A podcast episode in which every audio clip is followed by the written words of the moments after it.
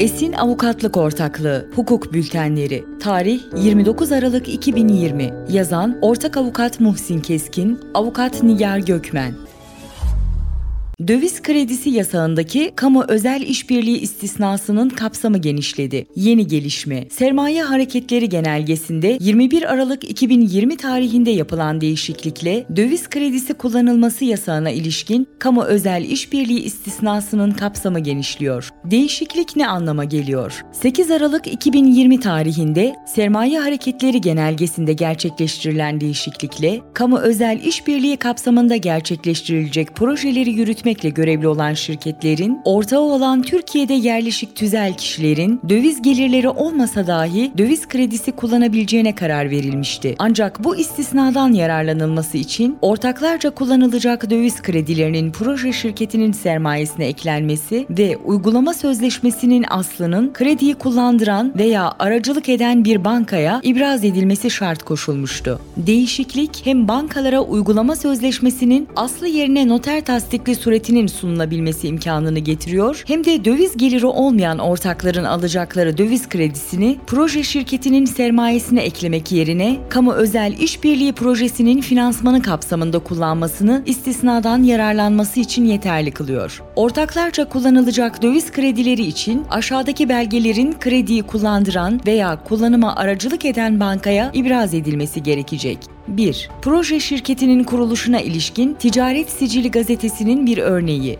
2. Uygulama sözleşmesinin taraflar, konu, tutar, tarih ve imza sayfalarının asılları veya noter tasdikli suretleri ve sözleşme tutarını içerek şekilde ilgili kamu kuruluşundan alınacak bir onay yazısı. 3 kredi bedelinin tümünün proje kapsamında kullanıldığına, kullanılacağına veya proje kapsamında kullanılmak üzere proje şirketine aktarıldığı ya da aktarılacağına ilişkin ortak tarafından verilecek yazılı taahhüt. Ayrıca 1. Kredi bedelinin kredi kullanımı gerçekleştikten sonra proje kapsamında kullanılacak veya proje kapsamında kullanılmak üzere proje şirketine aktarılacak olması halinde bu durumu tevsik eder nitelikteki banka dekontları, proje şirketiyle gerçekleştirilen yazışmalar gibi belgeler de bankaya ibraz edilecek.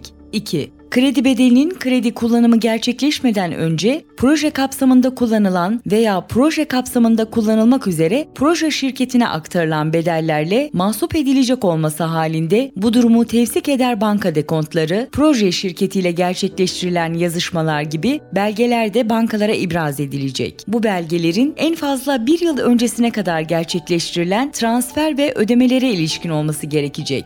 Uygulama sözleşmesinde belirtilen yapım sürenin sonuna kadar bu belgeler ibraz edilmezse ilgili Banka Hazine ve Maliye Bakanlığı'na bildirimde bulunacak. Sonuç Değişiklikle birlikte kamu özel işbirliği projelerinde döviz kredisine erişim imkanı kolaylaşıyor.